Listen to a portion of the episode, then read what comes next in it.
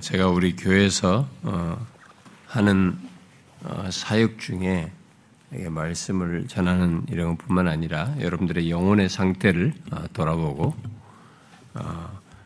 여러분들이 저한테 필요로 해서 하겠던 또 제가 보아서든 또 어떤 동료를 통해서든 필요하다고 여겨지는 분들도 제가 다 쉼 없이 면담도 하고 이렇게 어, 나누기도 하고 그렇습니다만 뭐 저와 이게 면담이 없는 분들은 어, 건강하다고 생각하면 됩니다. 여러분들은 잘 버티고 있고 스스로 주님 안에서 이렇게 잘 믿음으로 이겨나간다고 생각하시면 됩니다. 제가 부지런히 만나고 그렇지만 대부분 만나는 사람들은 또 현한 피로가 있고 그것을 현재적으로 너무 힘들고 어떻게 하지 못하고 그러니까 제가 돕는 것이기도 하기도 합니다. 아마 성숙한 사람이니까 저를 만날 기회가 덜 하겠죠.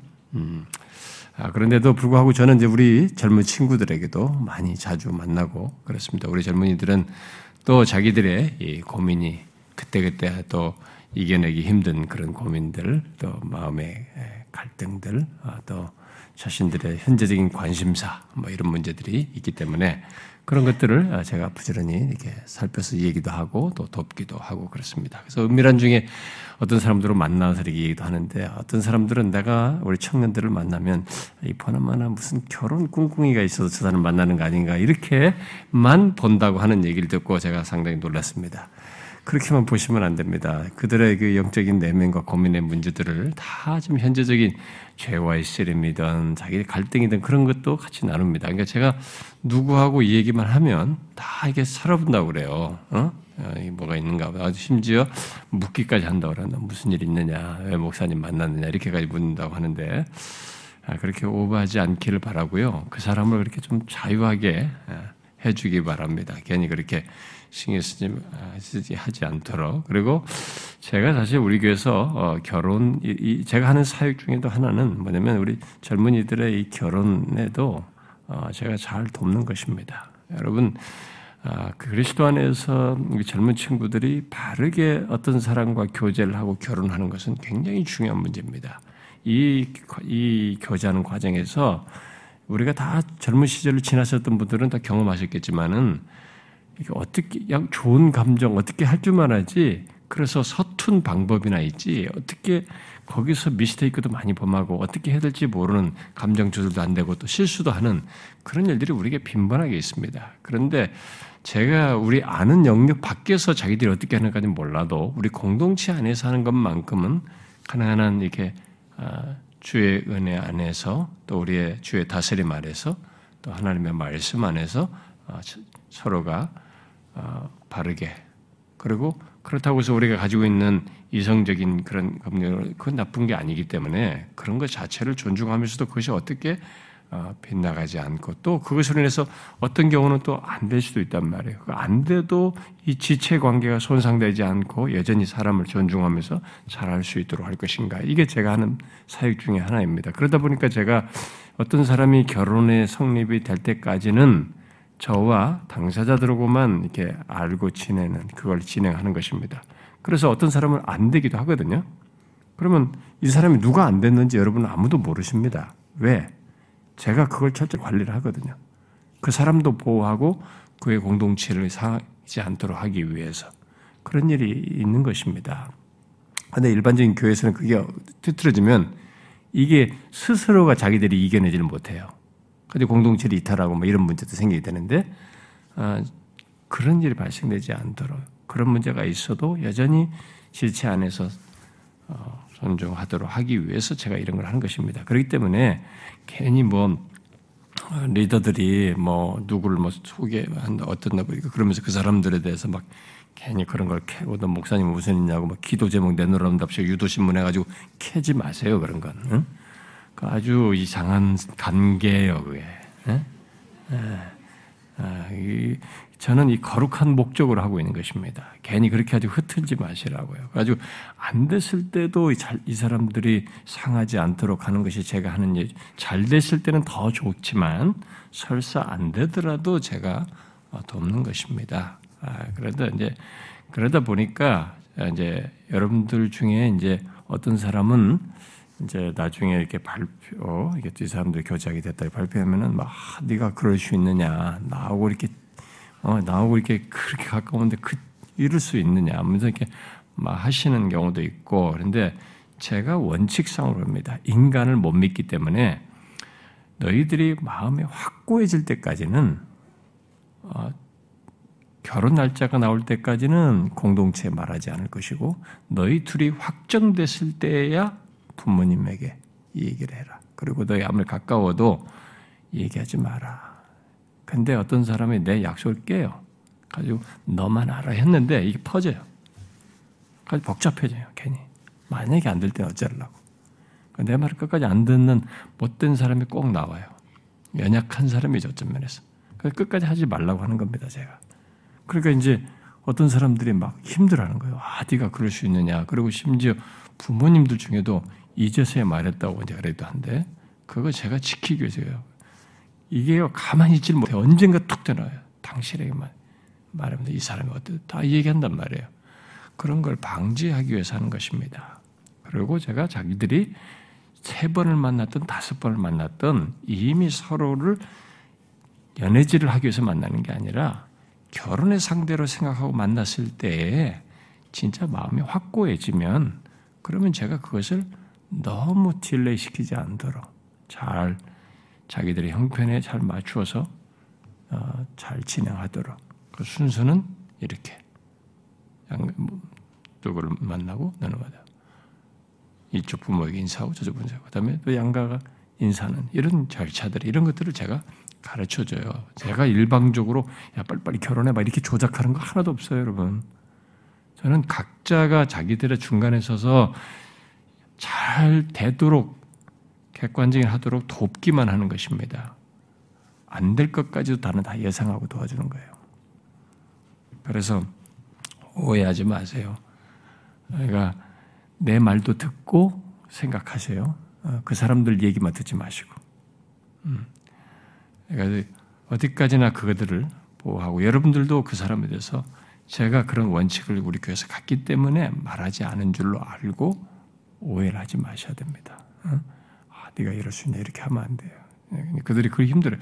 목사님 이 사람한테만 말하면 안 돼. 그러더라고요. 하지 마라 내가 그러지. 그 힘들어할 걸 예상하는 거예요. 음, 그렇게 해서 나중에 이제 부모에게 이제 하고 나중에 이제 정해지면 그때 이제 공동체 앞에 얘기하는 걸로 이렇게 하는 것입니다. 그것이 저는 상당히 바르다고 봐요. 음, 그리고 어, 그리스도의 몸 안에서의 복된 교제라고 보고 서로에게 유익이 된다고 믿습니다. 우리 중에 안된 사람도 아무도 몰라요. 그래서 자유한 것입니다. 저희 아내도 몰라요. 저하고 당사자만 아는 것입니다. 음, 그게 우리예요. 얼마나 좋습니까? 자, 우리 어, 이 이제 우리가 로마서 6장 근데 어떤 사람이 나한테 누구한테 그랬더라고요. 어, 목사님이 야 이거 그런 것까지도 다 개입하냐 개입하는 거 없어요. 저는 잘 도와주는 거지. 마치 제가 무슨 막 옛날 요가 한번 바가지로 얻어먹잖아요. 둘이 이렇게 좋아해서 이렇게 야 이 사람이 아니 이 사람이 어떠냐 이제 좋아한다고 그래 했더니만은 그렇게 대, 둘이 됐거든요. 그렇지만 야 그 목사님이 다 짝지어 준 거냐? 목사님이 교주냐? 이렇게 나를 막 교주로 몰아세웠어요. 내가 막 혼났죠. 진짜. 야 얘네들은 다 막판에는 다 자기 편리대로 나를 중간에 놓고 나를 가지고 욕하는구나. 내가 둘을 다 잘하게 서로 자기들이 원해서 했던 걸 내가 도와주기만 했는데 막판에는 다 나를 치는구나. 다 자기 편리대로. 그래서 이런 것도 쉬운 사역이 아닙니다. 음. 잘될 때는 몰라도요, 안 되면 다 나타져요. 제 욕합니다. 네, 그러니 여러분 오해하지 마시고 음, 우리 교회에서 이런 것이 지금까지 이렇게 잘 되온 것이 여기 많은 사람이 교회에서 생겼잖아요. 여러분 다니 40대 부부들도 여기서 교제한 사람들 아닙니까? 다 문제가 없었잖아요. 그게 다 뭡니까? 우리가 이렇게 그래도 아, 서로가 믿음 안에서 행하도록 잘 돕고 주에 미끄러지 않도록 도왔기 때문에 생겨난 것이죠. 음. 자, 음, 이제 우리가 아, 이 로마서 6장의 전반부 이후에 다시 이제 두 번째 단락을 오늘부터 살피게 되는데요. 음, 우리가 지난 시간까지 이제 이 6장 1절부터 14절을 통해서 어, 그, 이 1절부터 14절까지의 그 내용이 그 6장 1절에서 그 제기한 질문에 대한 논증이었죠. 어, 뭐였습니까? 은혜를 더하게 하려고 죄에 거하겠느냐라는 1절에서 어, 제기된 질문이에요. 어, 결국 은혜가 죄를 조장하는가라는 이 질문에 대해서 논증하면서 어, 그렇지 않다라고 하는 것을 쭉 14절까지 바울이 참 논리정연하게 잘 상세하게 설명해 줬습니다. 아, 결국 그 대답은 은혜가 죄를 어, 오히려 억제한다. 조장하는 게 아니라 억제하고 금한다는 것이었습니다. 음, 아, 여러분들은 이런 사실을 6장 1절부터 14절까지 그렇게 논증한 사실을 이게 쭉 지금까지 계속 들어왔는데요. 이런 내용을 단순히 성경 공부하는 이게 성경 공부하는 어떤 성경의 공부하는 어떤 지식적인 것이 아니라 실제 그 1제부터 14절에서 말한 내용을 실제 자신의 삶에서 적용할 지식으로 알고 또 이 말씀을 자신의 삶에서 지금 적용해 오고 있습니까? 어떻습니까? 음, 너희 자신을 죄에 대하여 죽은 자요 그리스도 예수 안에서 하나님께 대하여 살아있는 자로 여기라라고 하면서 죄가 너희 죽을 몸을 지배하지 못하게 하여 몸의 사육에 순종하지 말고 너희 지체를 불의의 무기로 죄에게 내주지 말고 오직 너희 자신을 하나님께 드리며 너희 지체를 의의 무기로 하나님께 드리라 라고 한 대로 그렇게 하려고 하는 그런 삶의 적용이 있느냐는 거예요. 아, 로이존스 목사가 여기 6장 1절부터 14절의 이 메시지를 제대로 알아들었는지, 어?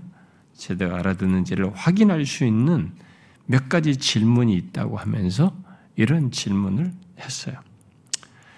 바로 이 말씀의 교훈을 알고 나서 그전보다 죄를 더 미워하게 되었습니까? 또 그 교훈이 여러분에게 세상의 육신과 마귀를 대면할 때 새로운 확신을 주었습니까? 또 이 교훈으로 인해서 은혜 안에서 자라는, 자란, 자라는 일과 주를 아는 것에 진보하였습니까? 이 질문이 여기 앞에서 말한 메시지를 제대로 알아들었는지를 알 수 있는 질문이라는 거예요. 왜냐하면 진리는 우리는 성경이 말한 대로 진리로 거룩하여지기 때문입니다. 어, 여기 6장 1절부터 14절 같은 진리를 알므로써 어, 죄를 실천적으로 이길 수 있다는 것이죠. 어떻습니까? 우리의 성화의 핵심으로 말하는 그 죄와 하나님께 대하여 말한 그 1절부터 14절의 분명한 진리를 통해서 죄에 대하여 더욱 확고해졌습니까? 그것이 없는 배움은 의미가 없어요. 음? 의미가 없는 것입니다. 머리만 커지는 거죠. 자, 앞에서 말한 이제 이런 사실을 이제 어, 6장 아, 전반부에서 말한 전반부에서 말하고 나서 바울은 이제 그것에 연결해서 6장 후반부에서 또 뭔가를 계속 연결해서 이제 전개를 하는데 여기 6장 후반부의 내용은 앞의 내용과 차이가 별로 없는 듯한 그런 내용을 연결해서 계속 하고 있습니다. 언뜻 보면 여기 우리가 조금 전에 읽었던 5절, 15절부터 23절 6장 후반부는 이 전반부의 반복처럼 보입니다. 아, 실제로 반복이라고도 말할 수 있습니다. 아, 그러나 이제 좀 방식이 전개하는 방식이 좀 다른 방식으로 예, 동일한 어, 요점을 아, 말하고 있는 것을 볼 수가 있습니다. 우리는 여기 6장 1절부터 14절에서 말한 내용이 사실상 거의 말하고자 하는 요점이 사실 똑같거든요. 이 15절부터 23절에. 그러니까 이 모티브라고 그럴까요? 어떤 이제 어, 사용하는 용어라든가 이런 내용들을 좀 달리 쓰고 있지만 말하고자 하는 요점은 1절부터 14절에서 말하는 것을 반복해요. 여기 15절부터 23절이 아, 그래서 어떻게 보면은 여러분들이 이제 그동안 로마서를 이게 지금처럼 상세히 좀 살피니까 좀 이렇게 좀 와닿을지 모르지만 그냥 그동안 로마서를 읽어왔던 사람들은 6장 같은 걸 옛날에 좀 읽었을 때는 그 말이 그 말이고 또 똑같은 얘기를 또 하는구나라고 아마 생각을 했을 거예요. 6장 전반부나 후반부나 이 용어를 조금 달리 했을 뿐이지 거의 뭐 별반 차이 없는 내용을 계속하고 있구나라고 아마 생각했을 것입니다. 그러나 우리가 앞에서도 이미 바울이 계속 그런 내용을 전개할 때 계속 그랬습니다. 여기 지금 어, 이 내용이 계속 어떤 것들을 반복하죠. 어, 어떤 다른 사실들을 가지고 끌어당겨서 또 꺼내지만은 내용이 계속 반복되는 것을 보게 돼요. 그러니까 이런 식으로 반복하여서 강조하는 것이 조금 우리 입장에서 보면은 좀, 아, 좀 답답하다, 지루하다, 이렇게 생각할지 모르지만 아, 이것은 어, 우리가 그렇게 생각하면 안 되는 것입니다. 이건 바울이 진짜 우리를 생각하는 겁니다. 이 편지를 받는 당사자들을 깊이 생각하는 것이죠. 그러니까 이 이런 내용이 인격적인 교감이 있어서 생길 어떤 역사를 생각하고 하는 것이에요. 이 내용이. 그러니까 성경이 진리는 항상 그런 것입니다. 우리의 이 머리, 지식, 뭐 인포메이션, 뭐 정보라든가 어떤 단순 지식을 위해서가 아니라 인격적인 교감입니다. 성령께서 우리 안에 인격 안에 변화를 주고 인격적인 교감 속에서 어떤 역사를 하고 삶의 변화까지 가져오는 문제를 생각하기 때문에 어떤 내용을 말하더라도 이렇게 어, 요점을 달리해서라도 다시 반복하고 강조하는 이런 모습이 계속 나와요. 여기 로마서만 해도 그런 것이 지금까지 계속되는 것을 보게 됩니다. 그래서 바울의 이런 논리 전개, 곧 이게 동일한 요점을 반복해서 계속 강조하는 것, 특히 더욱 논, 리를 이렇게 음, 촉진시키고 또 내용을 이렇게 진척시켜가면서 그 같은 요점을 강조하는 것, 아, 이런 것은 아, 오히려 아, 우리를 생각하네요. 우리의 영혼의 어떤 인격적인 반응 속에서 이 전달은 편지를 쓰지만 이 내용 자체가 지식이 아니라 우리의 인격적인 전격적인 변화와 반응 속에서 있게 될 어떤 삶의 변화들, 실전적인 내용들 이런 것들을 생각하기 때문에 그래요. 그래서 항상 오늘날도 교회 안에서 실천적인 삶의 변화, 인격적인 변화가 생기지 않는 사람들은 교회를 다니는데 이 사람은 여기서 끝나기 때문에요. 귀로 딱 듣고 지식에서 끝나기 때문에 그런 것입니다. 근데 우리가 그것은 일반 세상에 가서도 어, 이렇게 어떤 강의를 듣든지 뭘 보든가 흔히 하는 것입니다. 우리가 뭐 영화를 보더라도 뭘 보더라도 드라마를 보더라도 귀로 들으면서 지식적이고 그렇지 않으면 지식적인 것이 아니면 감성적인 게 감동적 하나예요, 그냥 하나. 어? 그것이 우리의 뭐 거룩한 변화든가 전인격적인 변화라든가 삶의 실천을 위해서 하는 것이 아니란 말이에요. 그런 세상의 그것과는 다른 것이거든요. 그런데 교회에 와서까지도 하나님의 말씀을 자꾸 지식적으로 듣는 거죠. 이게 아, 아는 적보다 그런 사실은 왜냐면 탕자 얘기 수십 번 들을 수 있는 거거든요. 뭐든지 간에 어떤 지식은 뭐 예수님께서 뭐 바디메를 고쳤다, 뭐 어디 세례요한을 어떻게 했다, 뭐 이런 내용은 계속 들을 수 있는 거란 말이에요. 많이 듣는 것이기 때문에 아, 또 아는 얘기 또 한다. 그래서 우리가 여기서 딱 끝내버린단 말이에요. 그래서 성경 자체 자체가 그런 게 아닌데 그런 식으로 듣는 태도가 있다면 지금 바울은 그렇게 하고 있지 않는 것입니다. 여기서도 실제로 이걸 반복하지만 반복할 때는 바로 이 수신자 편지를 받는 로마 교회 성도들의 그 전 인격 안에서의 이 지금 말한 메시지가 실제로 반응이 일어나는 것이고 그런 것에 대한 알므로 삶의 실천적 거룩한 변화 어, 그런 적용으로 나아가도록 하고자 하는 취지가 있기 때문에 그런 목회적인 큰 열심이 있다 보니까 그런 것입니다. 그래서 여러분이 지금 이 앞단락과 두 단락을 이렇게 뒷단락을 보게 되면 이게 구조도 많이 흡사하고 내용의 요점이 같은 것을 볼 수 있어요. 이 6장 전반부의 시작과 여기 후반부의 시작도 같은 음, 방식으로 쓰고 있는 것을 볼 수 있습니다. 6장 1절에서도 수사적인 질문으로 시작했잖아요. 여기서도 수사적인 질문으로 시작을 하죠. 어? 어, 그래서 어, 그죠? 그런지 우리가 무슨 말 하리 은혜를 더하기로 죄에 거하겠느냐? 여기서 있죠? 여기서 그런즉 어찌하리 우리가 법 아래 있지 아니하고 은혜 아래 있으니 죄를 지으리요? 이렇게 받는 똑같이 수사적인 질문을 하는 것입니다.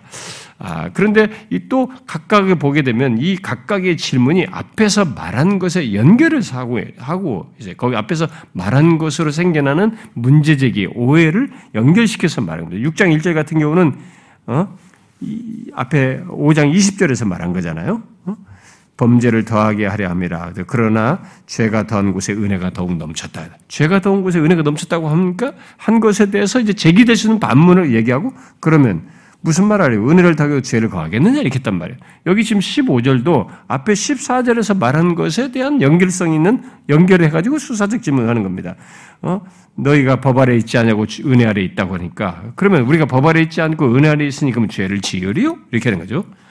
어, 지금 구조가 지금 이 앞에 전반부와 후반부의 구조가 어, 이게 비슷하게. 그래서 오늘은 이 전체 계율을 먼저 얘기하고 아까 말한 15절, 16절을 보려고 하는 겁니다. 아, 아, 그래서 앞에도 지금 은하게, 은혜를 더하게 하려고 죄에 거하겠는가라는 앞에 연결선상에서 말을 했는데 이 뒤에서도 지금 어, 어, 법 아래 있지 않고 은혜를 있다는 걸 가지고 얘기하면서 그럼 더 이상 율법, 율법도 우리를 제재하지 않고 결국 죄를 지어도 상관없다는 얘기인가? 라는 이 질문을 여기서 연결해서 지금 제기를 하고 있는 것입니다. 이런 비슷한 구조와 논지로 6장 후반부와 이 전반부의 내용은 이 후반부는 전반부 내용을 반복하고 있다고 할 수 있어요. 아, 그러나 이제 바울은 초점을 달리해서 어, 단순 반복을 하는 건 아니고요. 초점을 달리해서 어, 이렇게 내용을 강조를 하고 있습니다. 그래서 무라는 사람의 말대로 앞에서 말한 그리스도인의 새로운 지위에 대한 요지를 분명하게 하기 위해서 여기서 지금 후반부는 영역의 전환에 대한 이미지를 사용하고 있다라고 해요. 영역의 전환이라는 것은 이제 좀 이따 설명하겠습니다만, 이제 죄라는 영역과 이제 다른 영역으로 이게 두 가지 영역으로 이렇게 순종 이런 걸로 뭐 의와 생명으로 말하는 뭐 이런 것입니다. 예, 그것으로 달리해서 지금 설명하고 있다는 것입니다. 아, 그래서 앞에 1절부터 14절에서는 부정적인 측면, 곧 죄의 지배로부터의 해방 또는 자유에 초점을 맞췄는데 앞에 전반부는요. 그랬죠? 죄에 대하여 죽은 어? 일절에 제기하고 있고 죄에 대하여 죽은 우리가 해놓고 죄에 대해 죽은 것에 대한 죽었다고 하는 것을 그래서 우리가 죄를 거할 수 없다는 걸 쭉 얘기했습니다. 그래서 1절부터 14절은 부정적인 측면이에요. 어? 죄의 지배로부터의 해방, 그 자유에 초점을 맞추고 있는 것입니다. 그런데 여기 후반부 15절부터 23절은 긍정적인 측면으로 얘기하는 겁니다. 요점은 같은 것이지만 이제는 긍정적인 측면에서 얘기하는 거죠. 바로 하나님의 통치, 및 순종과 의에 대한 필요에 대해서 더욱 자세하게 진술하고 요약을 하고 있는 것입니다. 그래서 앞단락은 죄로부터의 해방, 자유가 주요 아, 이렇게 뭐 어, 모티브라고 할 수 있는데 여기 후반부는 하나님의 통치와 순종과 의라는 긍정적인 내용을 말하는 가운데 종 얘기가 나와요. 종. 종, 어, 예, 예, 종의 초점을 맞추고 있습니다. 그래서 그래서 우리가 아, 우리의 이전 상태인 예, 그러면서 우리의 이전 상태인 내가 전에 그리고 그런데 이제는 뭐 이런 말을 자꾸 하죠. 그래서 17절과 아, 18절에서 말하죠. 우리의 이전 상태인 죄에 대한 종을 상기시키고 18절에서는 그 의에 대한 종과 22절에서는 하나님께 종으로 이렇게 해서 어, 다른 모티브로 여기 후반부는 또 얘기합니다. 아, 그렇게 6장 후반부는 종을 모티브로 해가지고 이전에 어떤 상태에서 지금의 다른 상태로의 종됨, 음? 그런 전환을 얘기를 함과 동시에 그런 전환의 의미가 무엇인지를 말해줘요. 여기서. 그러니까 내용상으로는 앞에 거 비슷하지만 좀 더 이런 내용을 가지고 더 구체적으로 설명합니다. 가끔 어떤 사람들이 성경 공부를 하다가 아, 주일 오전 말씀 듣는데 성경 공부도 내용도 금요일도 비슷한 것 같다 이렇게 되 이게 내용이 연결된다 이제. 그러니까 모든 하나님의 말씀은 다 연결돼 있어요. 왜냐면 그 모든 어떤 내용을 말하든 순종을 얘기하든 칭의를 말하든 무엇을 말하든 거기에 가장 중심부는 하나님이 있고 이것을 하나님께서 그 말하는 내용들을 끼고 그 내용의 대상인 우리를 말하고 있거든요. 그래서 이게 무엇으로 엮이든 엮여 있어요, 다.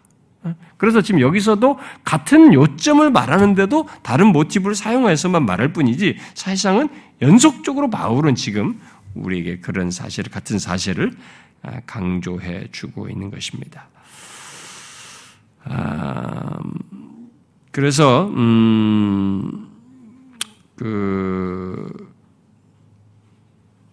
우리는 여기 후반부에서 어, 바울이 15절에서 제기한 죄 아래 있지, 아니, 법 아래 있지 않고 은혜 아래 있으니 죄를 지어도 문제가 되지 않느냐는 질문에 대해서 과거와 현재의 대조 속에서 대조를 통해서 여기 15절에서 어, 말한 제기한 것에 대한 질문에 대해서 그럴 수 없다라고 바로 덧붙인 지죠. 15절 하반절에 그럴 수 없다라고 말한 것을 쭉 논증해 나갑니다. 음? 앞에서도 죄에 거하겠느냐라고 하고 그럴 수 없느니라고 하면서 왜 그럴 수 없는지를 쭉 논증하듯이 여기서도 우리가 법 아래 있지 않고 은혜 아래 있으니 죄를 지으려라고 했는데 그럴 수 없다라고 말하면서 16절부터 논증해 나가는 것입니다. 아, 우리는 이런 대조를 그러면서 그 논증에 나가는 가운데 아까 말한 것처럼 두 영역이죠. 과거의 영역과 현재의 영역을 아, 대조하는 것을 여기 후반부에서 볼 수 있어요. 여러분 그 17절 같은 데서 보고 너희가 본래 죄의 종이든지 종이든니 이렇게 말을 했잖아요. 근데 예, 지금은 이제 아니잖아요. 교훈한 봉헌을 받아 순종하고 어? 죄로부터 해방돼 의에게 종이 됐다 이렇게 말을 하고 또 20절부터 22절에도 어, 보면은 20, 23절까지 다 마찬가지죠. 거기서도 너희가 죄의 종이 되었을 때뭐 어? 이렇게 했다라고 했지만 그러나 이제는 22절부터 이렇게 쭉 이렇게 하죠. 어, 달리 그, 그 대조를 통해서 이해를 합니다. 자, 이런 대조 속에서 바울은 잘 보면 이 뒷단락에서 어, 명령어가 딱 중간에 끼어 있어요. 응? 앞에서도 결국 이런 내용을 말하면서 명령어를 했듯이 여기 후반부에서는 이런 대조를 앞 중간 중 아, 앞에와 뒤로 하는 사이에 중간에 한나를 명령어를 끼고 어, 이 내용을 하고 있습니다. 어디 있어요? 19절에 있죠. 음. 아, 바로 그것은 어, 우리에게 이제 새로운 종, 주인, 우리가 우리가 이제 이전에는 죄 종이지만 이제 다른 주인의 종이 되었다는 거죠. 그래서 새로운 주인이 생겼으니 이제 그 새로운 주인에게 순종하여서 이렇게 해야 된다. 어? 거룩함에 이래야 된다. 어? 의에게 너희 지체를 의에게 종으로 내주어 거룩함에 이르라 이렇게 말하고 있는 거예요. 그래서 그런 내용이 전체 내용이 좀 그렇습니다. 자, 그러면 이제 이런 전체적인 내용을 아, 이제 바울이 이제 어떻게 논증하는지 앞에 이제 15절에서 제기한 질문에 대해서 14절에서 말한 것을 수사적인 질문으로 15절에 말하고 그럴 수 없느니라라고 말한 것을 이제 어떻게 논증해 나가는지 그것을 이제 보도록 하십시다. 아, 앞에서 말한 대로 이 본문 12절에서 바울은 11절과의 공통적인 주제를 다시 수사적인 질문을 시작하고 있죠. 사실은 같은 질문이에요. 바로 14절에서 말한 사실, 곧 이제 법 아래 있지 않고 은혜 아래 있는 우리를 말하면서 그래서 죄를 지어도 별 문제가 없지 않느냐는 질문에 대해서 1절의 질문에 대해서 그럴 수 없다라고 강하게 부정하고 나서 그것에 대한 논증을 이어서 전개를 하고 있습니다. 자, 이제 이런 어, 질문은 이런 반문은 이제 크게 아, 여기 이제 15절에서 말하는 것 같은 이런 반문을 하는 경우는 크게 어, 두 그룹의 사람들이 이제 하게 되는 거죠. 일반적으로. 어, 이번에 그 빌립보서를 설명할 때도 제가 그두 그룹을 결국 얘기했는데 그것은 어, 똑같아요. 어떤 것은 똑같은데 그 두 그룹의 사람은 하나는 유대주의적인 유대주의자들의 사상을 가지고 있는 거죠. 그러니까 율법을 소중히 여기면서 어? 율법을 중시하면서 율법을 지킴으로써 뭔가 어, 구원을 말하고 어떤 것이 있어야 된다고 말한 거죠. 오늘날 말하면 도덕주의자들이죠. 그리고 또 다른 하나는 이제 그 율법이 이제 여기 뭐 법안에 있지 않다고 율법에 필요 없는 것처럼 생각하면서 이게 주장하는 율법 폐기론자들이죠. 율법 폐기론자들.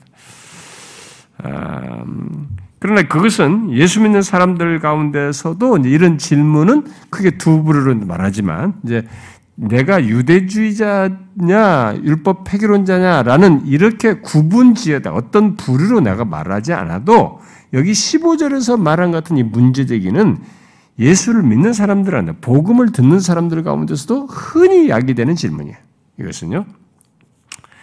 아, 아마 여러분들 중에도 지금까지 로마서를 들어오면서 그런 생각을 반드시 하는 사람들이 있었을 거예요. 그러면서도 자기도 모르게 아, 약간 이게 어? 긴장이 없는 거죠. 긴장 없이 이렇게 뭐 죄에 대한 긴장을 덜하는 이런 사람이 아마 여러분들에게도 있었을 거라고 봐요. 아, 그러니까 음, 더 이상 우리들이 모세 율법 아래 있지 않고 은혜 아래 있게 되었다는 사실을 들을 때, 어, 그러면 뭐 결과적으로 우리가 예수를 믿어서 예수 것을 의롭다는 것이 너무 확고하고 은혜 아래 있는 것이 너무 확고하니까 그런 것에 대해서 배가 문, 배가 뭐가 문제가 되겠느냐? 어? 죄를 진다 할지라도 뭐 그거 어? 그렇다고 해서 내가 뭐 이 은혜 아래 있는 것이 뭐 달라질 것이야? 이러면서 죄를 지어도 결국 문제가 되, 별 문제가 되지 않느냐라는 이런 생각을 여러분들 중에 이렇게 갖게 된 거죠. 예, 그런 논지, 그런 생각 자체가 이제 얼마든지 더 확장돼서도 발전할 수도 있지만 일단 이런 식의 논지, 의문까지도 품는 일은 있을 수 있단 말이에요, 여기서. 네, 바울은 지금 이 얘기를 합니다. 근데 크게, 근데 여기서 말한 이 문제 제기는 크게 이제 아까 말한 그 두 부류가 대표적인 것입니다. 그들은 좀 더 지독하게 그런 생각을 갖는 것이죠. 음, 근데 뭐 여러분들에게서도 이런 내용을 얘기할 때 그런 의문이 생기거나 이게 조금 이렇게 아, 뭐 어, 법안에 있지 않고 내 있으니까 뭐 죄를 좀 지어도 되겠네. 뭐 이런 생각이 어, 우리에게 일어나는 것은 어떤 면에서 보면 우리에게는 자연스러운 것이 기도 해요. 너무 파격적이거든요. 우리 본성과 우리 가치관과는 너무 다른 얘기를 복음이 얘기했단 말이에요. 이 복음이 너무 충격적이거든요. 우리가 가지고 있는 가치관과 경험 세계라든가 우리 주변에서 가지고 있는 통념과 종교 이론, 심지 일반적인 종교 이론은 율법주의적이라고 보면 되거든요. 인간의 행위와 뭘 가치를 두기 때문에. 그러니까 일반 세상이 통용되고 있는 종교 가치와도 너무 다르기 때문에 이 그런 생각이 불쑥 나오는 거죠. 어떤 면 생각이 들 수 있는 거죠. 그래서 항상 복음은 한편으로는 유대주의자들처럼 이렇게 행위나 어떤 걸 지켜야 되는 것들을 뭐 소위 뭐 율법 유대주의로 말하면 율법 같은 것을 이렇게 강조하면서 그런 것을 구원과 연관시키면서 어, 말을 하는 것 예, 그, 그러면서 이런 걸 거부하는 거죠. 여기 지금 은혜 아래 있는 지금까지 바울이 바울이 말하는 복음을 거부하는 거죠. 오늘날로 말하면 도덕주의자들 같은 이런 것을 거부하는 거죠. 이런 은혜가 아, 되게 거부 반응이 심한 거죠. 음. 그러나 또 다른 한편으로는 율법 아, 율법 폐기론자들이 취하는 것 같은 오해를 복음은 항상 불러일으키는 거죠. 어, 그래서 사실 이런 양면의 공격은 우리가 뭐 어, 율법주의 또는 뭐 율법 폐기론 또는 무율법주의 뭐 여러 가지로 율법 폐기론을 말하지만은 이게 율법주의든 뭐 율법 폐기론이든 뭐 이두 개의 공격은 복음을 제대로 설명했을 때는 이 두 개가 다 공격을 해요. 다 공격을 해. 한쪽만 공격하지 않고 둘 다 다 공격하는 것입니다. 그 희한한 현상이에요, 이게. 1세기부터 지금까지 계속되는 사실이에요. 그래서 어, 당신이 복음을 제대로 전했는가라는 걸 알기 위해서는 이 둘로부터 공격을 받고 있는가를 보면 돼. 한쪽만 공격을 받고 있으면 이게 뭔가 이 사람 잘못하고 있는 거죠. 둘로부터 공격을 다 받는 것이죠. 근데 감사하게도 저는 둘로부터 공격을 다 받았어요. 다 받고 있어요. 예, 우리 설교 듣는 뭐 목사님들이나 박교 사람들이 그렇게 말을 한다고 그러더라고요. 너무 은혜를 많이 말하고 저 사람 너무 예, 예, 율법 폐기론적이다. 저는 율법 폐기론적 한 번도 말해본 적이 없어요. 굉장히 그런데 그런데도 어떤 설교를 들으니까 막 진짜 그렇게 들렸, 들렸 다고 하는 거죠. 그게 정상이에요, 사실은. 복음은 우리의 신앙과 우리의 생각과 우리의 본능, 본성과 너무 다르고 파격적이어서 이런 양면의 오해와 반대를 반드시 불러일으켜요. 어느 시대든 마찬가지예요. 모든 사람에게 마찬가지입니다. 그러나 복음을 바르게 이해한 사람, 곧 자신이 더 이상 법 아래 있지 않고 은혜 아래 있는 사람은 사실상 이 두 극단에 빠지지 않습니다. 자기가 잠시 무지해가지고 둘 중에 하나에 빠지는 유혹을 받는 일이 있을지 몰라도 이 두 극단에 빠지지 않아요. 복음을 제대로 이해한 사람들은. 이 사람이 복음에 대한 이해가 바르지 않기 때문에 그런 현상이 생기는 거지, 복음에 대한 바른 이해가 있는 사람은 이 두 양극단에 빠지지 않습니다. 아, 그렇게 은혜 아래 있다고 하면서, 특별히 은혜 아래 있다고 하면서 죄를, 죄 짓는 삶을 산다는 것은 그 사람이 복음을 잘못 알고 있는 것입니다. 그래서 여기서 지금 바울이 논박하는 것이죠. 근데 여기 지금 15절에 은하에 있으면 죄를 지으리오라고 할 때 여기 죄 짓다라는 말은 이 앞에 1절에서 어, 죄 거하겠느냐라고 한 것과 상응하는 말입니다. 아, 그래서 한 번 범죄하는 것이 아니라 로준스 해석대로 죄와 함께 동행하는 것, 또 죄 가운데 고정되어 있는 것, 또는 죄 안에 계속 거하고 있는 것, 그런 의미예요. 요한일서 3장에서 말한 것 같은 것입니다. 아, 그러므로 그렇게 죄를 지, 그런 식으로 죄를 지으면서 사는 것이 우리가 더 이상 법 아래 있지 않고 은혜 아래 있다는 것인가? 결코 그렇지 않다는 거죠. 예, 은혜가 그렇게 죄 짓는 것을 제가 해주고 권면하느냐라는 거예요. 바울은 결코 그럴 수 없다라고 분명히 못 박아 말합니다. 그것은 기독교 신앙이 아닌 것입니다. 기독교 신앙이 아니에요. 음. 그래서 뭐 어, 떤 사람은 나는 뭐 예수 그리스도를 믿으니까 나는 구원받았으니까 뭐 그냥 어, 상관없어라고 하면서 이, 이 극단적 칼빈주의 하이퍼 칼비니스트도 그런 태도를 취하기도 하지만은 오늘날 같은 이게 좀 어, 교회 교회도 타락했고 그냥 나는 뭐 예수를 믿어 구원을 확실히 받았고 그러니까 교회는 안 가고 싶으면 자기 혼자 어, 에, 신앙생활 한다면서 뭐 이게 인터넷이나 듣고 뭐 이런 것에서 자기 이런 사람들인데 그것은 또 다른 극단이에요. 음, 복음을 바르게 이해한 사람이 아닌 것이죠. 음. 아, 여기 지금 6장 전반부에서 바울은 에, 그럴 수 없다는 것을 마, 아, 이, 말하고 나서 3절부터 14절에서 논증을 했습니다.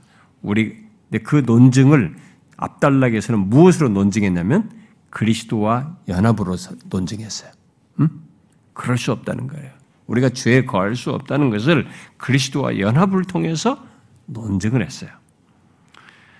아, 그런데 어, 그, 그, 그, 어, 그, 그리스도와 연합으로 설명을 하면서 말을 했는데 이제 여기 후반절과 차이는 뭐냐면 그리스도와 연합으로 말을 하면서 이게 뭡니까? 우리 입장에서 보면 어, 수동적인 거예요. 응? 하나님께서 그리스도 안에서 우리 연합하게 한 것이기 때문에. 응? 그래서 우리에게 행해진 일이에요. 내가 무엇을 한 게 아니라 우리에게 행해진 일이에요. 그러니까 우리들이 그리스도와 연합되어서 그렇게 더 이상 죄에 거할 수가 없는 그런 조건에 있다는 것을 그런 그런 자라고 하는 것을 이 전반부는 얘기했어요. 그런데 여기 이제 후반부는 16절, 16절 이하에서는 그럴 수 없다는 것, 죄, 죄를 지으면서 죄에 거할 수 없다는 것을 어떤 식으로 논증을 하냐면 그 이유를 이제는 앞에서는 연합으로 얘기했잖아요. 그리스도와 연합으로는. 여기 후반부는 순종으로 얘기합니다. 순종에 초점을 맞추어서 얘기합니다. 예, 우리가 이 로마서 6장을 잘 따라가야 됩니다. 예, 우리의 순종에 초점을 맞추어요. 아, 그러다 보니까 예, 그래서 결국 우리 자신을 하나님께 순종하기 하나님께 순종하기 위해서 내어드리는 측면에서 그 이유를 말하고 있습니다. 그러다 보니까 어떻게 돼요? 여기서는 적극적이죠. 앞에는 하나님께서 우리를 우리에게 우리에게 그리스도와 연합적 우리에게 행하신 일, 우리에게 행해진 일이었어요. 우리 입장에서는 수동적인 거죠.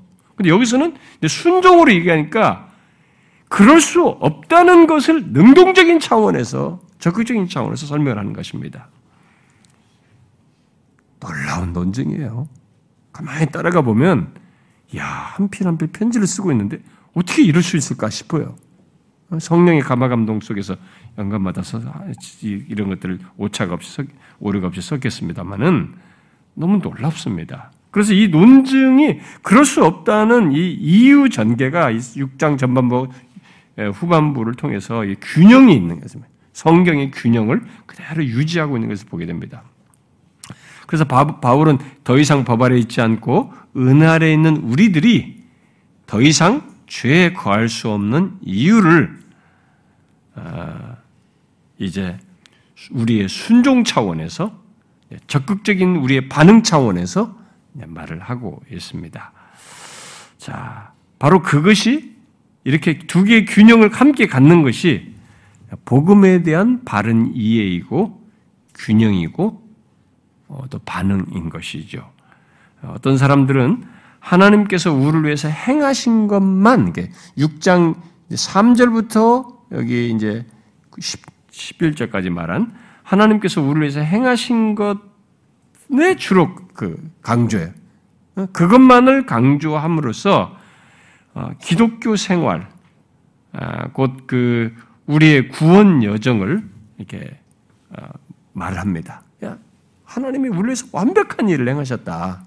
어? 그리스도 안에서 완전 그러니까 그래서 이 우리를 위해서 행하신 것의 차원에서 자꾸 자기의 구원 여정과 삶을 자꾸 얘기하려는 거죠. 그 제가 오늘 언뜻 화장실 가려고 이렇게 지나가다 보니까 이제 우리 어머니 방이 켜 있는 CTS에 항상 켜 있는 거기에 잠깐 내가 지나갈 때 본 것이 이제 그 구원파 얘기를 몇 사람이 나와서 하더라고요. 근데 그 어떤 기자가 거기에 이제 연루돼 있는 그런 사람들과 접촉점이 있었던 유명인들, 예, 구원파들이 놀랍게 이 유명인들을 접촉한다는 거예요. 그러니까 유명인들과 연예인들, 이 사람들 가지고 그래서 이런 사람들이 이 구원파 신앙을 가진 것을 가지고 굉장한 홍보 효과를 난다는 거예요. 가지고 막 이런 사람도 여기 구원 이제 자기는 구원파라고 안 하지 우리 이 교회 다닌다 해 가지고 그래서 많은 사람들이 거기에 더 관심을 갖게 한다는 거죠. 뭐 무슨 뭐 나는 집을 안 보여서 모르는데 무슨 뭐 남자 잘생긴 젊은 애도 그 뭐 응답하라 무슨 뭐 팔, 거기에 나오는 그 남자애도 결국 구원파라고 그러고 우리 축구 선수 옛날에 그 박주영인가 이런 애도 이제 구원파에 속했다 그러고 뭐 하여튼 뭐 그 이번에 무슨 박진영 어, 어제 아까 그 얘기하더라 박진영인가 무슨 여자 아예 박진영이 남자 뭐 있잖아요. 그러니까 걔랑 그 친구랑 무슨 뭐 거기에 뭐 배영준 씨, 뭐 이런 사람들이 다 그런 구원파들과도 좀, 좀 만나는 자리에 뭐 있었다라. 어쨌든 이런 얘기를 하는 것 같더라고요, 거기서. 그러니까 이제 이 구원파들이 이제 결여하는 것이 이제 그런 거예요. 어, 이제 구원파들도 이제 색채가 좀 다양하기도 하지만은 구원파들이 계속 집중하는 게 뭐냐면 하나님께서 위해서 행하신 거라든가. 예? 예 그리고 거기에 이제 초점을 맞춰 이제 그것을 내가 믿게 됐고 얻게 되는 것 요거에 이제 주로 어, 초점을 맞춰가지고 이제 어떤 사람들은 그것을 네, 확신을 가졌느냐 안 가졌느냐 그 문제를 거기에만 그 그것을 얻는 데만 초점을 맞추어서 예, 그것을 마치 깨달음으로 얻는 것처럼 음? 어, 뭐 지난번에 누가 박진영인가 뭐 그 사람이 쓴 뭐 간증이라고 인터넷 떠오는 걸 나보고 좀 읽어봐달라고 그러는데 예, 깨달음으로 어, 깨달아서 자기가 이제 구원을 확실하게 됐다는데 아, 기독교는 이렇게 예, 깨달음만으로 하는 것이 아니죠. 음, 음, 그것은 하나의 과정 속에 일부 포인트는 있을 수 있지만 그것은 1세기 당시도 영지주의자, 영지, 이 그노스티즘, 그노스티즘은 이렇게 아는 거죠. 깨달음을 가지고 하는 거죠. 네, 그런 거죠. 그러니까 요즘은 하여튼 기독교가 짬뽕이에요. 누가 옳은지 진짜 모르겠 가만히 봐도 파악하기가 힘들다, 한참 동안. 그러니까 진짜 혼란스러운 시대예요. 어, 그러니까 같이 예수 또잘 믿겠다고 하는 사람끼리 지들끼리 또 싸워. 네가 내가 더 옳고 네가 더 옳고 내가 더 계획주의고 너가 덜 계획주의고 막 서로를 정죄하고 그러니까 이거 사단만 좋아할 일만 계속 벌어지고 있는 겁니다. 나는 주님 오실 때까지 더 심해질 거라고 봐 주님 말씀대로. 이들의 문제가 뭐예요? 지금 바울이 여기서 말하는 이 균형이 없다는 겁니다. 예?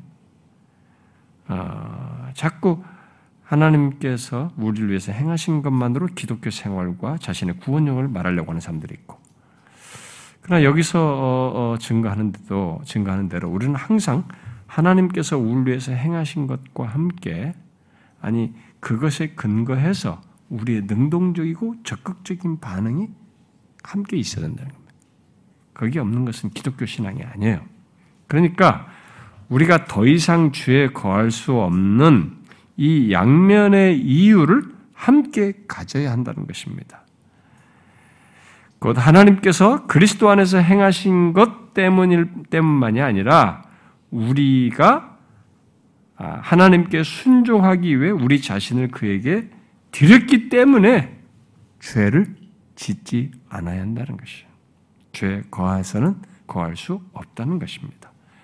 바울은 그런 사실을 예, 앞달락에서는 세례 얘기를 예, 꺼내었어요. 그리스도와 연합과 함께 또 세례 얘기를 꺼내어서 알지 못하느냐라고 했는데 여기서도 순종의 문제를 꺼내어서 똑같이 너희는 알지 못하느냐 이렇게 얘기해요.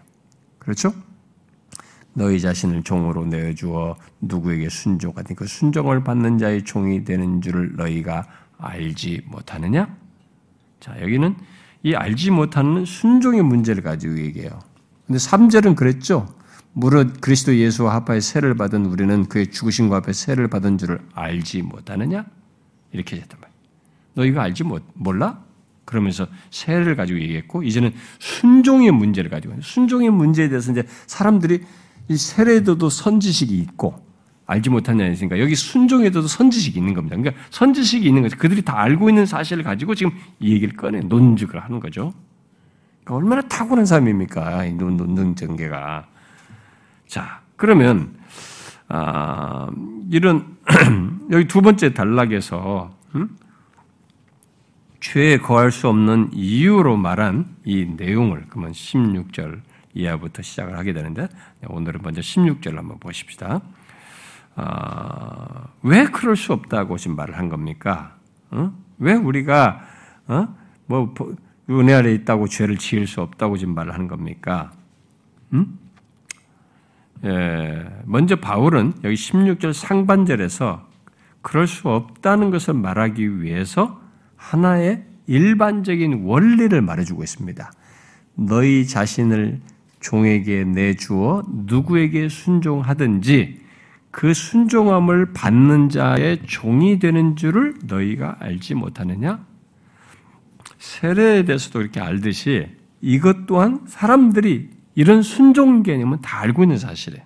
이 일반적인 원리에 사람들이 알고 있는 원리입니다.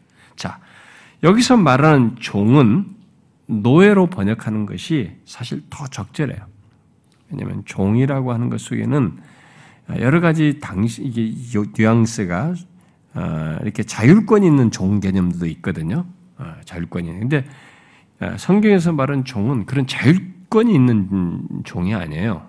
노예, 노예. 눌로스라는 헬라 말 자체가 노예예요. 음? 아, 그래서 보통 이게 로마에서 노예는 그러니까 이 로마서 그러니까 로마에 있는 성도들이 종 노예에 대한 지식을 알고 있는 거죠. 노예 순종 개념에 대해서 알고 있었던 것입니다. 그래서 그것을 알지 못하느냐 하면서 그걸 꺼낸 거예요. 근데 보통 로마에서 노예는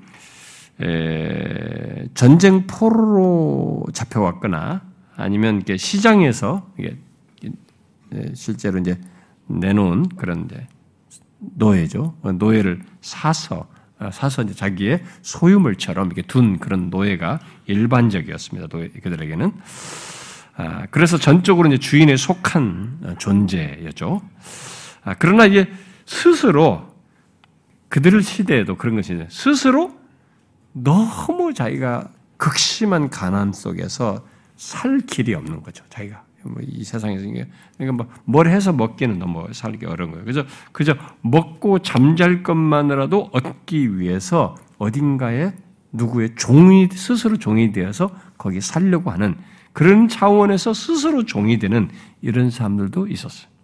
원래 성경에도 뭐 구약에도 보면 히브리 사람 히브리 사람도 자기가 자원하는 종, 귀 뚫는 그런 정도 있긴 있었죠. 거기서 히브리에서도. 근데 이제 어, 그것도 이제 여러 가지 의미에서 거기서 그냥 어, 그 주인을 평생 자기가 종이 되겠다고 하는 것이기도 한데 이 이때 1세기 당시도 그들에게 이런 조, 노예도 있었던 겁니다. 자기가 자원해 가지고 어, 그랬을 때는 어, 이제 자신을 주인에게 바치는 겁니다. 함으로써 그래서 당시 자기들이 노예가 갖는 그 모습을 자기가 스스로 이제 취하게 되는 거죠. 그러면 더 이상 이 사람은 그 노예가 됨으로써 자유를 잃게 되는 거죠.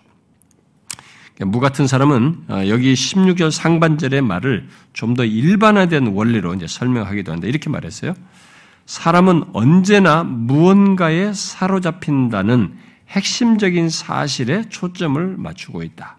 바울은 절대적인 자유란 망, 망상임을 암시한다. 완전히 자유로운 사람은 없다. 그래야 본문의 질문은 이제 15절 질문이죠.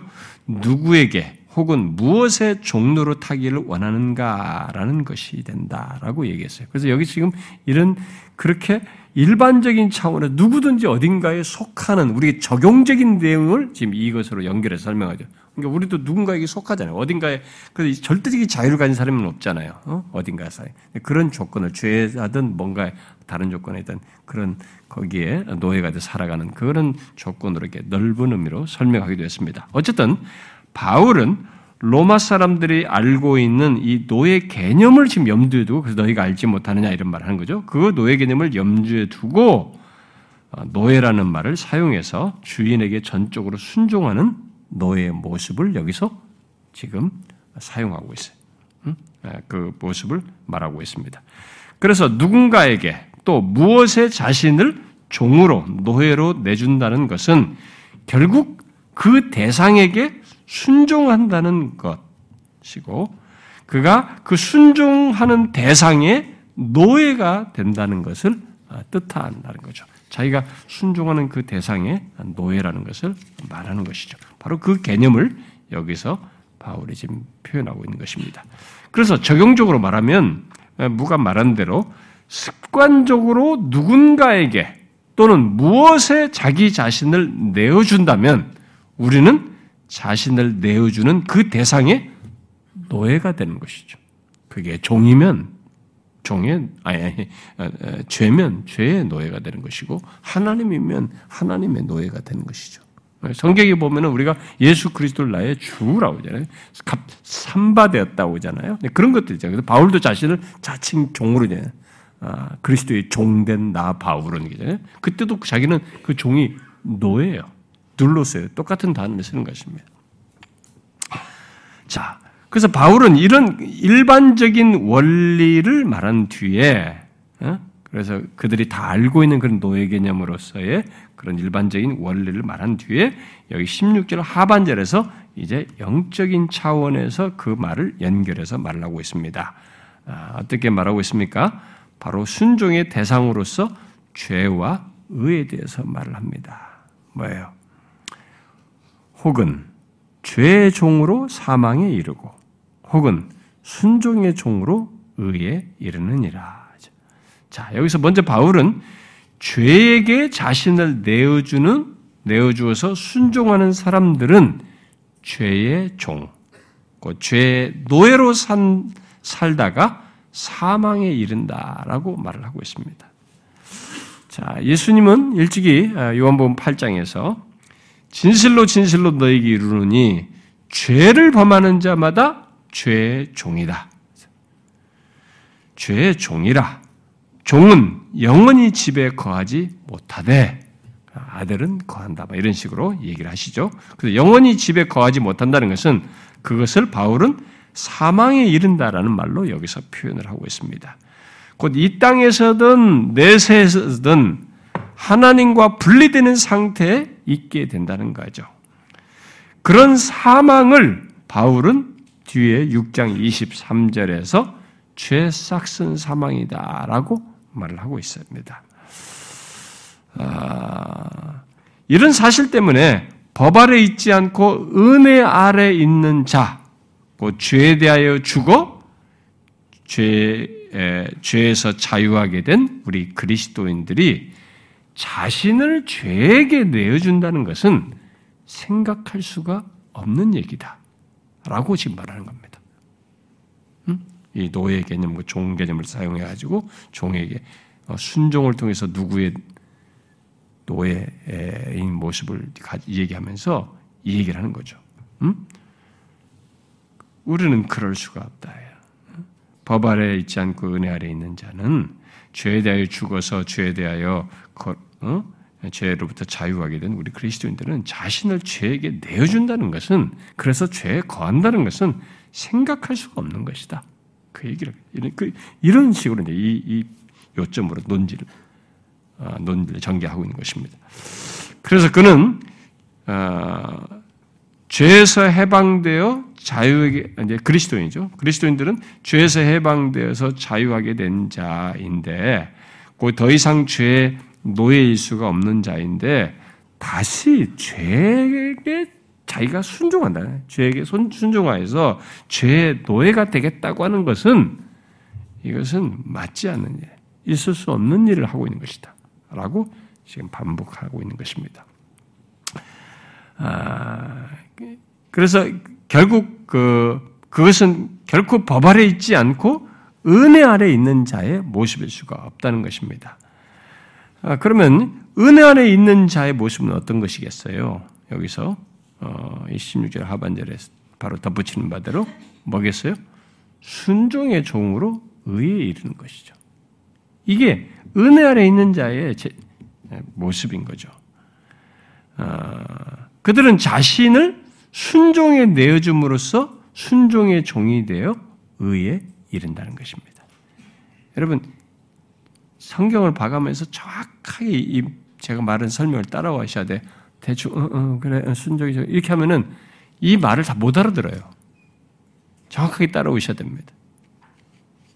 의외로 이 표현을 가지고 정교하게 설명하고 있기 때문에 잘 따라와야 됩니다. 근데 제가 왜 보하면서 이걸 이해해야 된다고 하냐면 여러분들이 잘 보세요. 뭔가 이 두 번째 이제 은혜 아래 있는 자의 모습을 설명한 것은 뭔가 조금 안 맞아 보이지 않아요?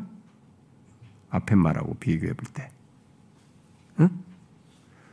죄의 종으로 사망에 이르고 라고 했으면 뒤에는 거기에 상응하는 표현을 써야 되는데 순종의 종으로 의에 이른다. 이렇게 말하고 있어요. 그럼 뭐가 좀 안 맞아 보이지 않아요?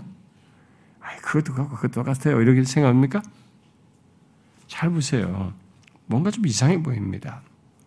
누군가 또는 무엇에 순종하여 그 순종의 대상의 종이 된다고 했는데 바울은 여기서 은혜 아래 있는 자에 해당하는 모습을 그가 자신을 순종하여 내줌으로써 종이 되는 대상을 죄의 반대 개념으로 의를 쓰던가, 음? 그래서 의의 종이라고 하든가, 아니면은 뭐 하나님의 종 또는 그리스도의 종, 뭐 아니면은 어차피 순종 같은 걸 굳이 쓰겠다 그러면 순종보다는 더 어울릴 법한 믿음의 종 이렇게 하면 좀 맞아떨리게 돼. 앞에 균형이 맞아 보이니까. 예? 그렇지 않아요? 죄의 종으로 사망에 이르고 대신에 의의 종으로 뭘 어떻게 한다든가 생명에 이른다든가 뭐 이렇게 아니면 하나님의 종으로 그리스도의 종으로 아니면 믿음의 종으로 이렇게 나오는 건데 순종의 종이라고 했단 말이에요. 뭔가 좀 안 맞아 보인단 말이에요. 그렇지 않아요? 그리고 뒤에 의, 의라고 하는 것도 그렇게 순종의 종으로 의에 이른다고 하는 것도 앞에 상응에서 말하면 죄의 종으로 사망이라고 했으니까 순종의 종으로 뭐가 맞아요? 생명에 이른다. 이렇게 맞아야 되잖아요. 여기 또 의라고 했단 말이에요. 뭔가 전체적으로 좀 부자연스러워 보인다. 도대체 은혜 아래 있는 자가 자원하여서 누군가 또는 무엇에 노예가 되는 것에 대해서 자기가 순종하는 다른 무엇을 대상으로 하지 않고 순종을 대상으로 하여 순종의 종이 된다고 하는 이 말은 이런 논법, 이런 노, 이런 표현은 이 도대체 뭘 말을 하는 것인가? 쉽게 말해서 순종에 순종한다는 얘기인데 이게 순종의 종이라고 하니까 이 도대체 뭘 말해? 이것은요 바울이 의도적으로 지금 쓴 것이라고 봅니다. 바울이 이 후반부의 하반절에서 순종을 강조하기 위해서 이렇게 쓴 것이 순종을 강조 이렇게 쓴 것입니다. 그 무엇보다도 순종이 앞에서 종, 노예로, 노예와 연결시켜서 말했잖아요. 순종이 노예 생활의 본질이거든요. 그러니까 우리가 누구의 종이 되느냐. 때 그 누구의 종이 됐을 때는 이 종된 자의 본질이 뭐냐면 노예 생활의 본질이 뭐냐면 순종이에요. 그 순종이 노예 생활의 본질이기 때문에 그것을 순종을 강조하기 위해서 여기서 지금 우리가 상식적으로 생각하면 의라는 의의 종이라 이런 말을 써야 되는데 순종의 종이라는 말을 쓰고 있는 거예요. 죄의 종에 상응해서. 그러니까 15절에서 암시하는 율법 폐기론 자와 같은 태도의 태도와 정반대는 하나님과 그의 뜻에 대한 순종을 그분의 종이 되어서 하는 것을 강조하려고 하는 것이죠. 그래서 은혜 아래 있는 자는 법 아래 있지 않다고 하면서 맘대로 사는 것이 아니라 오히려 자신을 들여 순종하는 자, 곧 순종의 종이 된다는 것입니다. 여기 죄와 대칭해서 쓰는 순종인 만큼 죄와 반대로 하나님께 순종하여 그의 뜻과 말씀에 순종하는 종, 그것도 자신을 기꺼이 내어주는, 내어주어서 순종하는 종을 말을 하는 것입니다. 여기 순종의 종이라는 것은. 은혜 아래 있는 자는 이렇게, 이렇게 오직 하나님께 자기가 주인의 영역의 변화가 생겨서 오직 하나님께 순종하고 그 하나님만을 자신의 주인으로 섬기는 종이라는 것입니다. 그래서 은혜 아래 있는 자는 당연히 아, 우리가 음, 앞에 5장 18절에서도 얘기했었죠. 5장 18절에 어, 의롭다 하심을 받아 생명에 이른다라고 했죠. 예, 범죄로 말미암아 정죄에 이르지만 의로운 행위로 말미암아서 의롭다을 받은 자는 생명에 이른다라고 한 것처럼 생명에 이르는 건 맞아요. 어? 결국은 이렇게 순종의 종으로 있는 가운데가 아, 우리가 궁극적으로 생명에 이르는 것이지만 여기 의에 이른다고 말을 하는 것은 사실 여기 로마서에서는 의와 생명은 거의 동의어라고도 볼 수 있어요. 어? 그래서 같은 말이지만 아, 바울이 지금 그래서 어, 여기다가 이 어떤 면에서는 논리상으로 보면은 이제 앞에 사망에 대비해서 생명을 쓸 수도 있는데 일단 그 생명이란 말을 쓰지 않은 것은 자 아, 뒤에 6장 23절에서 말하듯이 생명, 곧 영생은 내가 순종하여서 얻는 것이 아니기 때문에 그래요. 그렇죠? 여기 뭐랬어요? 영생은 뭐래요? 은사라고 그러죠. 선물이에요. 그렇기 때문에 여기다 일단은 이 논법, 이 논리 전개상으로는 여기다 생명, 앞에 5장 18절에서 말하듯이 생명이 이른다는 말을 쓰지 않는 것이에요. 이 순종과 연결해서. 순종과 연결해서는 여기다 생명이 이른다고 쓰는 것이 적합하지 않다고 본 것입니다, 바울이. 응? 대신, 의라는 말을 쓴 거죠. 응? 그럼 뭐 이 의는 뭐냐, 이제. 여기 의는 의의 생활을 말하는 것이죠. 응? 그러니까 은혜 아래 있는 자의 순종이 하나님께서 자기 백성들로 하여금 의의 생활을 영위하도록 한다는 것입니다. 잘 따라오셔요. 한번 생각해 보세요. 그러니까 우리가 은혜 아래 있는 자들의 순종이라는 것이 이렇게 뭘 해서 보상받거나 순종을 해서 뭐 어떻게 되는 것이 아니라 이 순종한다는 것 자체가 은혜 아래에서 순종한다는 것 자체가 하나님께서 지금 우리로 하여금 뭔가를 영위하게 하는 것이라는 거죠. 어떤 것을 영위하게 하느냐면 의의 생활을 영위하게 하는 것이라는 거죠. 여기 의를 영위하게 하는 거죠. 그런 차원에서 지금 의를 말을 하는 거예요. 그러니까 정교한 것입니다. 바울이 표현 하나도 되게 정교하게 쓰고 있는 거죠. 놀라운 것입니다. 실제 사실이잖아요. 우리는 순종해가지고, 그러니까 예수 믿는데 막 순종해가지고 복 받으려고 한다. 순종하면 뭐가 있겠지, 보상받기. 이런 개념으로 하면 아직도 이 사람은 여기 6장, 1, 뭐 5장 1절부터 11절 무슨 뭐 이런 내용들을 하나님께로부터 난 의로 말미암아서 우리가 의롭다를 받고 우리가 뭐 5장 1절부터 11절가 수많은 복을 받은 사람 그런 의의 결과로 소유한 이런 것들을 하찮게 여기고 자기가 순종하는 것에 따라서 이 세상에서 무엇인가를 얻겠다고 하는 것이죠. 근데 여기서 지금 순종 개념을 무엇으로 얘기냐면은 그런 개념이 아니에요. 이 순종은 은혜 아래 있는 사람에게 있는 일종의 채권이죠. 그래서 이 순종을 함으로써 우리가 의의 생활을 감히 가능하지 않았던 의의 생활에 의의 생활을 영위하는 거죠. 그런 지위를 가지고 그런 생활을 영위하는 거죠. 의의 지위를 가지고 의의 신분을 가지고 의의 생활을 하는 것이 되는 거죠. 그래서 이 순종은 그런 개념이란 말이죠. 그래서 예수를 제대로 믿고 있는 사람은 순종이 이런 의미의 순종인 거죠. 내가 순종을 해서 뭘 받아 가지고 계속 그 따지듯이 하는 것이 아니라 동기 자체가 나로 하여금 이 의의 복된 영역 안에서 삶을 영위하도록 의의 신분을 소유한 자로서의 삶을 영위하도록 하게 한 것이 바로 순종이다. 하나님께 내가 기, 기꺼이 순종할 수 있는 존재가 되었다. 그렇게 이해하고 순종하는. 다르죠. 그래서 동기가 자연스럽게 그런 것에 대한 감사가 배경에 있게 되고 동기에 있게 되는 것이죠. 우리가 이런 차원에서 이해를 하셔야 됩니다. 그러니까 여러분들과 제가 이런 성경을 말씀을 통해 계시를 통해서 아 내가 예수를 정말 제대로 믿고 있나? 묻기도 해봐야 돼요. 야 정말 성경을 내가 너무 모르고 있구나. 너무 예수를 내가 피상적으로 믿고 있구나. 너무 아직도 내 중심적으로 믿고 있구나.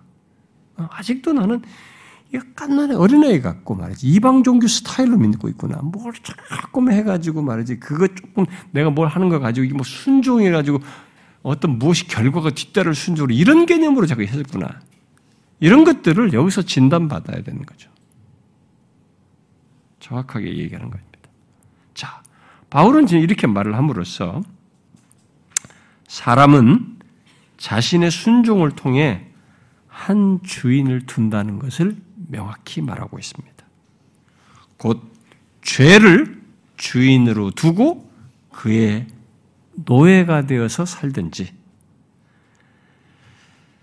순종, 곧 하나님과 그의 뜻을 순종하는 것을 주인처럼 여기면서 그것에 노예가 되어서 살든지 결국은 하나님의 노예예요. 의, 의의 복된 조건에서 어? 의에 속한 자 그런 신분을 가지고 사는 자에 거기에 기꺼이 자신을 내어드리는 그런 순종하는 그런 사람이든지 사람은 이 두 그룹으로 나뉜다. 여기서는 바로 그런 논지로 둘을 사람을 나누고 있습니다. 그래서 예수님께서도 누가 보면 16장에서 말씀하셨잖아요. 집 하인이 두 주인을 섬길 수 없나니 혹 이를 미워하고 저를 사랑하거나 혹 이를 중히 여기고 저를 경히 여길 것임이니라. 사람은 그렇다 이렇게 말하죠.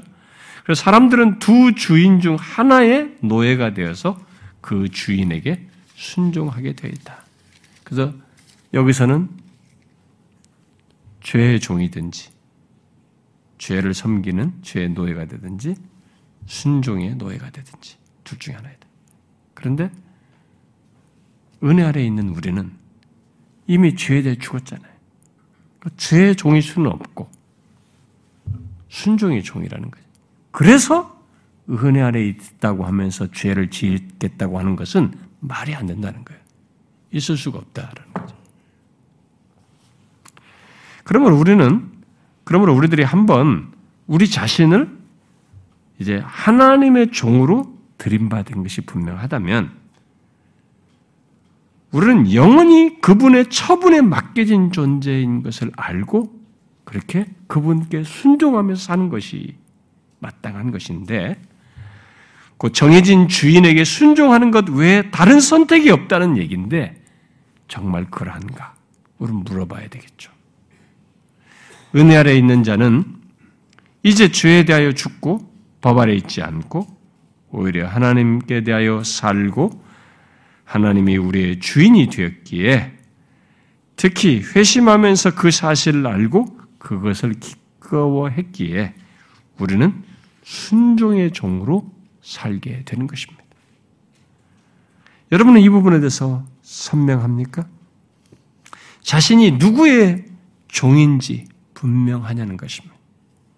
죄의 종이 아닌 것이 분명합니까? 순종의 종이십니까? 분명하셔야 됩니다. 저는 마지막으로 이런 내용에 대해서 적용적인 얘기를 내가 좀 덧붙일 수도 있지만 로이존스 목사가 이와 관련해서 자기 회중들에게 아, 적용적으로 덧붙인 내용을 제가 좀 끊어 끊어서 좀 인용하고 마무리 짓도록 하겠습니다. 그 사람이 이렇게 얘기했습니다. 두 궁극적인 전제주의적 세력만이 있을 뿐입니다. 하나는 죄이고 다른 하나는 순종입니다.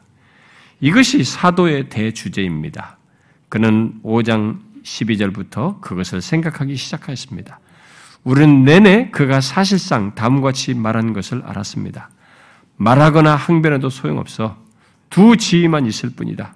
아담 안에 있든지 그리스도 안에 있든지 말이야. 5장 21절에서 그는 죄의 왕노릇 아래 있어 사망에 이르든지 은혜의 왕노릇에 속하여 의에 이르러 영생에 이르든지 둘 중 하나라고 했습니다. 여기에 중간지대란 없습니다. 이쪽이든지 저쪽이든지입니다. 모든 인류는 죄의 노예든지 순종의 노예이든지입니다. 또한 죄와 순종 이 두 세력은 전적으로 다르고 서로 철저하게 반대되어 있습니다. 그 둘은 완전한 반명제입니다. 그 둘은 둘 다 노예, 소유주요, 상전입니다. 그러나 되풀이해서 말하지만 그들은 상호 간에 격렬하고 영원토록 반대되어 있습니다. 죄와 순종의 사이는 마귀와 하나님 사이의 차이입니다. 그것은 지옥과 천국의 차이입니다. 본질상 그들은 영원토록 반대입니다. 그들은 역시 그들이 가져온 결과에 있어서 또 영원한 반대입니다. 하나는 20절부터 23절에서와 같이 언제나 죄의 생활에서 결과하는 사망을 산출하고 이 편에서는 하나님 자신의 속성인 의를 산출합니다. 동시에 이 둘의 노예가 된다는 것은 전혀 불가능합니다. 둘 다의 노예가 된다는 것은 불가능하다는 것입니다. 우리는 이쪽의 노예든지 저쪽의 노예이든지 해야 합니다. 은혜의 노예이면서 동시에 죄의 노예일 수는 없습니다. 그들은 그 둘은 서로 충돌하고 서로 배제합니다. 여러분은 동시에 영원토록 다르고 서로 다투 싸우는 두 주인의 노예자가 될 수 없습니다. 그리고 우리는 결국 우리가 행하는 바에 따라 우리의 주인이 누구이며 우리의 지위가 무엇인가를 선포합니다. 죄 가운데서 살고 있는 사람을 내게 보여준다면 나는 그 사람이 은 아래 있지 않다고 말하겠습니다. 그의 생활 방식이 자기가 죄와 죄의 왕노릇 아래 있음을 보여줍니다. 결국 우리가 어떠한 사람이라는 것은 우리가 하는 말이 아니라 우리가 행하는 바로 인하여 선언하는 것입니다. 그리스도인들인 우리여 이것을 잊지 맙시다. 믿음으로 의롭담을 받는다고 말하며 은혜의 영광을 찬미하는 우리들은 조심해야겠습니다. 사도는 말하기를 나는 그 사람의 신앙 고백이 어떠한지를 개의치 않는다. 그가 계속 죄에 거하고 있다면 그는 은혜 아래 있는 것이 아니고 죄 아래 있는 것이다. 그가 무엇을 말하든지 마귀 아래 있는 것이다. 언제나 성경 교훈에는 이 진수가 되는 영광스러운 일관성이 존재합니다. 그리스도인이 된다는 것은 단순히 주 예수 그리스도를 믿는다고 말하는 것을 의미하지 않습니다. 그것은 거듭나고 그리스도 안에 있다는 것을 의미합니다. 그 사람 안에 새로운 본성을 가지고 있으며 새로운 본성은 저절로 드러나게 되어 있습니다. 그것은 순종과 의와 거룩한 삶에서 스스로를 보여줍니다. 그것은 죄를 계속 짓는 것으로 나타나지 않습니다. 만일 우리가 참으로 은혜의 노예요, 순종의 노예요, 하나님의 노예라면 그것은 저절로 나타날 것이며 반드시 순종하는 행위와 거룩한 행동에서 스스로 나타나게 되어 있습니다. 죄가 너희를 주장하지 못하리니 왜냐하면 은혜가 여러분을 주관하고 은혜가 자기의 목적을 이룰 것이며 무엇보다 순종과 의의 열매를 맺게 될 것이기 때문입니다. 자신이 누구의 종인지 말로 하는 것이 아니라고 얘기하는 것을 우리가 유념해야 됩니다. 순종으로 드러나는 것입니다. 생각해 보셔야 됩니다. 이 순종이 자기에게 오히려 영광이고 의의 생활을 영위하는 것으로 여기면서 그렇게 실제로 말이 아니라 순종이라는 것으로 드러나는지 한번 보십시오. 예배당에서뿐만 아니라 삶에서까지 하나님께 대하여 그분의 말씀을 향하여 순종하는 것으로 드러나는지 보십시오. 그것을 통해서 우리가 순종의 종, 결국 순종하는 대상이신 하나님의 종이요, 은혜의 종인 것, 노예인 것이 드러날 것이에요. 소용없습니다. 아무리 교회를 오래 다녀도 순종이 없으면, 순종의 종이 아니라면 그 사람은 은혜 아래 있는 것이 아닙니다. 우리는 이 사실을 적용적으로 꼭 생각해야 됩니다. 기도합시다.